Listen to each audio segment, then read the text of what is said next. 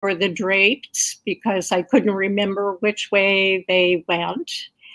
And um, I, I decided that it was time to uh, let go the handle at my job. Um, and it was time shortly after that, a few years after, um, I told Jim that was time for us to go and see what was going on. Um, I did very much suspect that it was Alzheimer's because the family history um, for uh, known three people um, it was pretty clear. So I, I know that your it was your father, and I, I should point out um, a lot of people um, may have already heard of you because of the New York Times article. They wrote a really long piece um, on both of you, which was a, a lovely piece. Um, um, and in it, you talk about your dad, who who also had Alzheimer's disease. Is that right? That's right. Yes. Yes. And was your did your dad get Alzheimer's at quite a young age? Um, he he was 64 when he really was. Um, he had to retire. Um, he was asked to retire. Um, so uh, that that goes on probably you know actively back to, to age 60. Yeah. I, I think one of the things that um, struck me with with that article and your diagnosis, um, Jerry, is the fact that you were really self aware. Um, you you were the one. I mean, you know, we hear stories and we talk to other people about decrease of productivity um, when at work, um, setting set, setting alarm bells off. But it was it was almost like you self-diagnosed it, it, it appeared that you almost self-diagnosed yourself even before you went to the doctors. Did was that what it was like? Well you're you're right on. Um, when i went to the doctor it was basically confirmation and is there anything i could do medically? Um, i knew i knew there wasn't anything big but um, that was the confirmation that I needed, and uh, and I have been on one of the very few drugs uh, ever since. Now, um, Deborah, sorry, go ahead, Jim. Did you want to add to that? There was an incident that caused Jerry to say that we needed to go see the neurologist. Um, she had mentioned to me several times that she was having memory problems, but Jerry's always had an excellent memory, and I have not. So I just thought that's good. You know, age is going to be the great leveler here. Uh, I didn't really worry very seriously about anything more than that. But then one morning, um, I say, yes, I went into our the uh, the bathroom. bathroom. Yes, and I was I was looking for a more elegant word, and um, and I looked in the mirror, and my my image did not look like what it looked like in my brain. And I literally didn't recognize my own uh, face. I, I, can't even imagine what that would be like. And I, I know you mentioned that in the article too, but I, I can't even, I mean, that, that was such a striking statement that to look in the mirror and say, I, is this what I look like? I mean, I, I, I imagine that was terrifying. Um, yeah, um, I, I, knew it was weird, um, but I wouldn't say te- I wouldn't use terrified, but um, it was it was shaking um, because I knew it was an effect of you know my brain not operating properly and hooking up with what I knew previously and what my face looked like. And Jim, I mean, a lot of Jerry's self awareness has really allowed her to figure out, you know, what was going on. At that point, before she was given a diagnosis, did you recognize? I mean, before she told you she didn't recognize herself in the mirror, um, did you notice anything was going on at no. home? No. Uh, Jerry's a very intelligent person, and one of the things, Deborah, that she has done remarkably well from then until now is to develop terrific strategies to compensate for declining cognition. And uh, so while she while she had mentioned some uh, cognitive problems, I really hadn't paid much attention. It's amazing how well you're uh, you protect yourself from hearing what you don't want to hear. So we proceeded after the incident with the mirror to, to go to the neurologist. And even as we went in, I was not really expecting much. And of course, he identified Jerry's cognitive issues and uh, diagnosed her at that time as mild cognitive impairment, MCI, which of course later was confirmed as uh, early Alzheimer's. And uh, it was nothing I wanted to hear. I really uh, did not react well. I uh, had a probably a typical male reaction. I went into my cave. I was depressed and uh, kind of withdrawn for two weeks. And uh, I didn't even remember that, in fact, until we started talking to the reporter from the Times, and Jerry reminded me. Uh, this was not what I wanted to hear. I, it was not the retirement I had looked forward to. It was not why we had moved into New York City. And I had a nurse to take care of me. You know, I didn't want to have to take care of her. I wasn't any good at that. So it took me a while to come to grips with the issue. And I, you know, I acknowledge it and I acknowledge it when we speak because I think that's not an atypical reaction.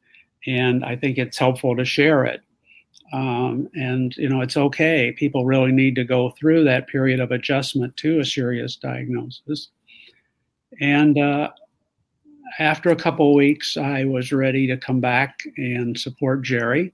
And we really spent a lot of time dialoguing about what we wanted our life to be like.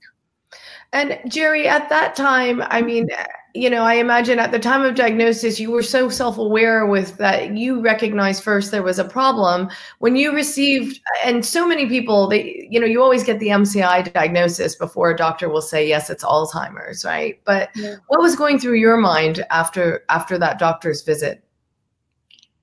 Well, it was actually quite strange because of the the things I was experiencing, I really didn't have a name for it.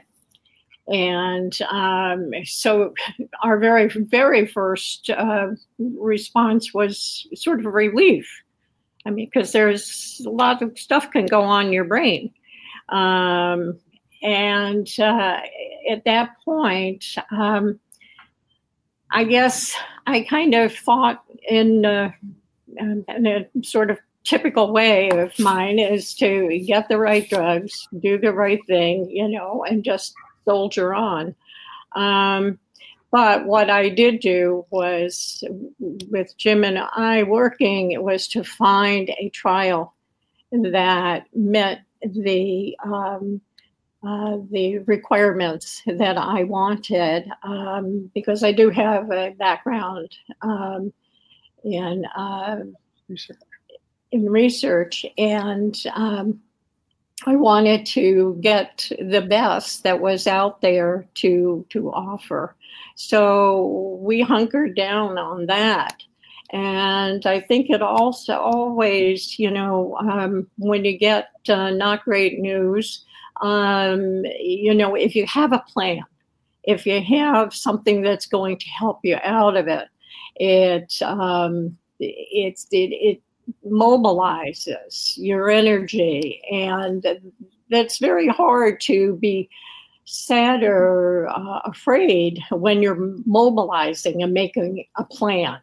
So um, we basically soldiered through, got in a trial that was had all the qualifications that we were interested in, and um, that is very helping help helping for you know the spirit as mm-hmm. well as the opportunity potential. Did can I ask? Are you still in that trial? Is the trial over? Did it help? Uh, wh- which trial was it? It um, the trial is has has been halted. It's the Biogen trial. Oh, you were in Biogen. We've yeah. talked to people. Yeah. Yeah. Yeah. Yeah. Aducanumab. Yeah. Jerry was in the uh, phase one so she and it was an open label trial deborah i don't mm-hmm. know if that term but uh, we know jerry may have received the placebo but if she did after 12 months, she was then moved to the real medication. And she was on it uh, for four or five years until it was halted in February. Did you feel like it made a difference? Um, yes, I did feel that.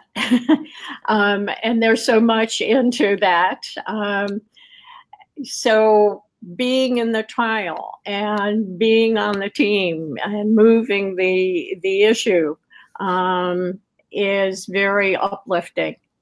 Um, and whether it it had the capacity to do what was hoped for in terms of better um, cognition through the workings of your brain, um, there's still the the side of making towards the goal, which also is very ther- ther- therapeutic. yeah. I can imagine. Yeah. I, I, can imagine. It, it gives you a focus and a purpose, a piece of this disease. Um, I, I want to talk about something that really struck me because I often, um, when we do these being patient perspective um, interviews, I'm struck by how capable, um, you know, when, when you have an Alzheimer's diagnosis, there tends to be an assumption that that's really the beginning of the end. And um, that's where a lot of the isolation kicks in. And um, I love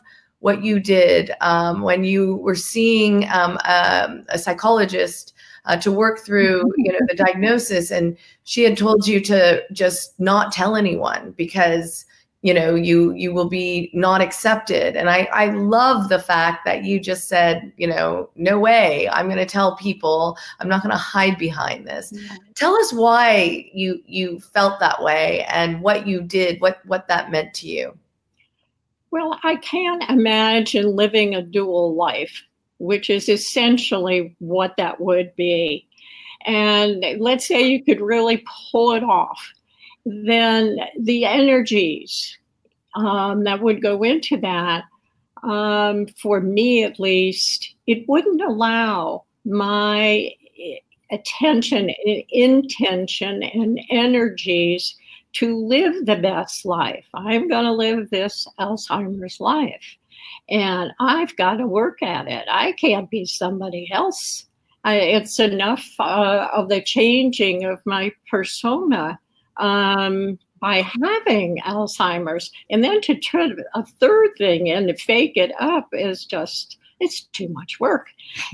and um, besides which, I really um, do believe the more I know, nor more I understand, and I work around, or I absorb, or I accept. And the more I do that, there's less frustration. There's a feeling of power in your own um, body, self, and thinking. Um, to put uh, kind of another persona on top of that. I just can't imagine that. And um, I'm sorry. no, go ahead, finish. I'm sorry, I didn't interrupt. I no, I was just going to say that I love that you two have a partnership in this, and Jim, you too. I mean, you've become a real advocate and spokesperson. So give us that vantage point, because I know, um, you know, how hard it is for the caregiver um, to be faced with a changing partner. Um, and you seem to have equally as positive an attitude um, um these days as well. Now, um, it's when I tell people how positive we have been able to live for the last six years since Jerry was diagnosed, I think they're startled. Uh, it's really been a, a good time for us. You, you mentioned earlier um, the stigma that comes because it's interpreted as the beginning of the end, but people forget or don't understand that the it's a very long disease. Uh, 14 years is the average uh, life after symptoms appear. And uh, in the early stages, one can still be very happy, productive, uh, fully engaged. And uh, that's how we determined we wanted to live. And with Jerry being a very positive person, that helped me very much to to adapt that same philosophy. So tell us a little bit about some of the work that you're doing today. Um, how mm-hmm. how how do we see your advocacy work? Well, as you might imagine, the New York Times really was a great platform for us to get involved in many national uh, issues, committees.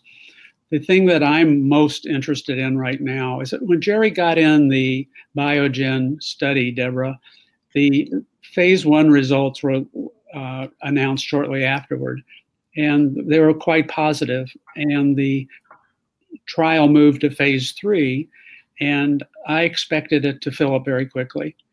They were looking for 3,000 people worldwide, but it had very positive press and a lot of people were aware of it. But it took two and a half years to fill the trial to get the number of applicants that they needed. And it occurred to me, uh, just made me aware of what a crisis it is, is getting people into clinical trials. There's a, and I have done some work at, there's less than 1% of people living with a disease in clinical trials, less than 50,000 people in the US of the nearly 6 million who have who are living with the disease. And uh, we don't have enough participants in trials today to meet the demand. And at the same time, we have leveraged up federal research spending from 400 million to 2.4 billion. So when that begins to bear fruit in a few years, there's going to be a very significantly increased need for trial participation.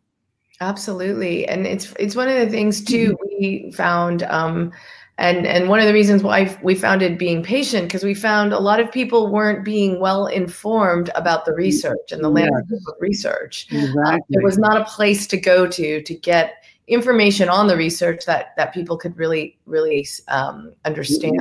You're putting your finger on it. Um, when we tried to find a trial, uh, Jerry, being a rather educated and uh, a person in the health field, we used a trial match, which is the uh, Alzheimer's uh, tool to find a trial. But because the information you get back is the number of trials that are in your geographic area, and you have to pick a trial that's very difficult. And what the tool needs to be, and hopefully there will be some changes this year, uh, is a tool that tells you where you can go to the clinics in your geographic area. So you can go in and be evaluated and have the, the clinicians suggest that you choose between two or three appropriate trials. So um, I love also that you say, you know, you want to dispel the myth that there's nothing you can do about dementia. Tell us what you're doing about it today. I want it from the caregiver's perspective, and Jerry, of course, your perspective. What do you feel like you're in control of with this disease? Well, one of the myths, Deborah, that really annoys me uh, people are not diagnosed now early. Um, and the common wisdom is that there's nothing we can do for Alzheimer's. But there are five FDA approved drugs, Aricept, Adip, uh, generically being the most popular one, that uh, ameliorate the symptoms uh, of the disease. It doesn't, nothing approved can stop, cure, or prevent uh, Alzheimer's. But there are five drugs that, for many people, will uh, alleviate some of the worst symptoms. And, and so there is a real value of going if you're experiencing cognitive issues and going and being diagnosed and having th- these medications because your quality of life will improve. It has helped Jerry, uh, and we are both significantly uh, desirous of spreading that word. So, um, Jerry, can I ask what medications are you currently taking? Aricept. Just only Aricept. Right. And are you are you looking are you in another trial or are you looking for another trial?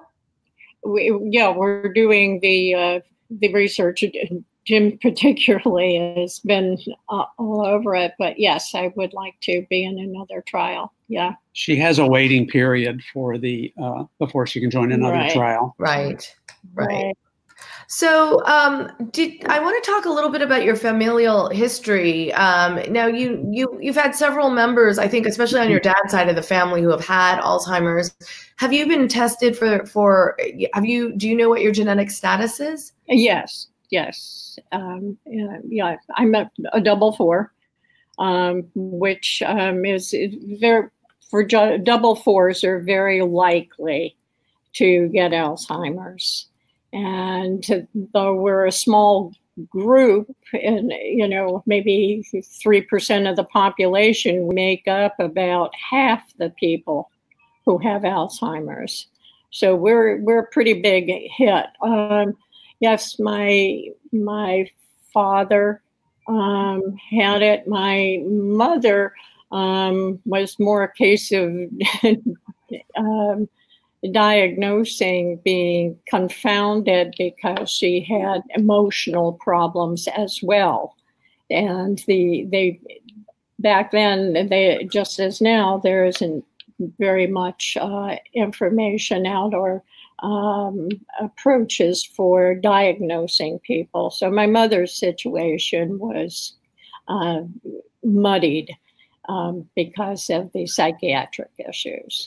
Just, just to clarify, Deborah, um, two or three percent of the population has two genes. These the, the APOE E4 gene increases your likelihood of developing Alzheimer's. If you have one gene from one parent, you're three times more likely than average. And if you have two genes like Jerry, one from each parent, you're 12, approximately 12 uh, times more likely. Uh, about 25% of the population has one or two, uh, many having one, and but they make up half of the Alzheimer's patients.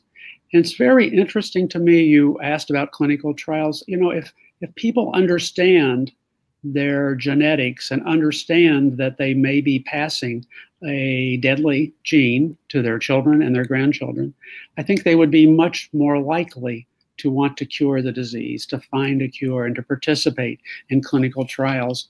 So, one of the things we would like to see is more, uh, a more educated, uh, more education to the people living with the disease about their genetic m- makeup, so that they would be encouraged to participate in trials if they have the, the gene. Yeah, absolutely. Um, I'm I'm wondering though um, about lifestyle changes. I mean, uh, you know, we now know. I mean, what's exciting about the research as well is, although there needs to be more of it, we're understanding how lifestyle can impact the brain. Um, and you know, you, the the usual suspects you hear about are are sleep and um, exercise, um, things like that. But I'm just Right. wondering personally, um, Jerry, did you change your lifestyle once you had a diagnosis? Not not very much. Um, I would say I I always wanted to get out and walk, and I did you know athletics of one sort or, or another. Um, but now I it, it almost feels like a um, uh, a, a need, and I walk a lot, and uh, that uh, um, I think that is a big factor um, in terms of you know um, feeling better, doing better, um, being stronger. Um, that that was ramped up, I would say. Um, as to food, I think people are, you know, it's you know, it's, it's a win-win, right? You have to eat, you want to eat, and it's good for certain things. So, but um, I, I can't really say that that was a driver um, for me, the food, but um, but my general thing is to keep all of those systems as well tuned up. You know, my my vision, my um, uh, diet, and um, and my mobility, and keeping all of those tuned up. Um, that and uh, you know supportive people around you and good relationships that'll that'll be probably, you know, half of the medicine that we might come up with, all of that. So. And we, we're getting some comments now, and I want to share um, one with you. Um, and it's it's from um, a the, a wife of a, a, gentleman who has early um, young younger onset, um, and she says that doctors, when he was diagnosed, really gave him four to eight years to live, and it's been very hard on them with that attached to it. Um, but you know, again, it may be 14 years for people over 64, but not younger onset. What did the doctors mm. tell you? And did you have that conversation about life expect- expectancy? And what were some of the things that helped you um, through those conversations? Um, we, we had no discussion with the doctor. Yeah. The doctor gave us our diagnosis and uh, dismissed us. Uh, we had we were given no information. Uh, and we came home uh, with only our emotions. And uh, that was very difficult. One of the things we certainly want to encourage is that there be information available in every neurologist's office so that people can take home, they can sign on. The Alzheimer's Association has fantastic uh, information about the disease. Um, and uh, so we didn't have any discussions with professionals. They were really only between ourselves. Um, did, one of the things that is mentioned in both the article and I, I, think you mentioned it a little bit earlier in this interview is just getting kind of planning in order for what the future looks like. Um, I can imagine, Jerry, that's incredibly hard to do. And, you know, obviously, um, your cognition is still very much intact. Um, um, six years after your diagnosis. Um, but what what was important for you? I mean, when you say getting kind of the plan in order, what exactly did that mean? Well, I, Jim and I have been pretty diligent in terms of financial issues, which comes up, you know, almost after people get a diagnosis. They're thinking about money and how they're going to manage and so forth. And that's very, very important. However, I think that there is an awful lot on a very personal basis, the day to day living basis, um, that is extremely important for your daily life. And managing that, you know, getting, you know, getting your um, your surrounds, your um, how how you um, manage your life, the person with the disease, and that that means a lot of changing, um, turning your personal uh, whatever uh, mm-hmm. environment your your clothing all the all the stuff at this age that you've accumulated become an obstacle they're in your way they're confusing and getting your own your own environment supporting is a very great leap to making you functional one of the other things I would add, Deborah, that we did in managing is Jerry is coaching me on being a good care partner. And uh, I try not to be too resistant, but uh, one of the very significant things that we have noticed in many of the people we meet and talk with is that care partners with the very best of intentions leap right in and want to be very helpful and often, uh, as well, let me speak for myself, I was too helpful. I wanted to help whenever I could, do whatever I could. And in fact, Jerry explained to me that she needed to discover her own strategies, wanted to remain as independent as long as possible, wanted as little help from me as she had to have. So our agreement was that I would assist only when asked or when I saw that she had failed. Uh, want to speak about that? You know, really about taking away your independence, but also your self worth. Her her personal value uh, was was we see it often usurped by care partners who really want to do their very best, but in fact leave the person living with the disease feeling more inept than necessary.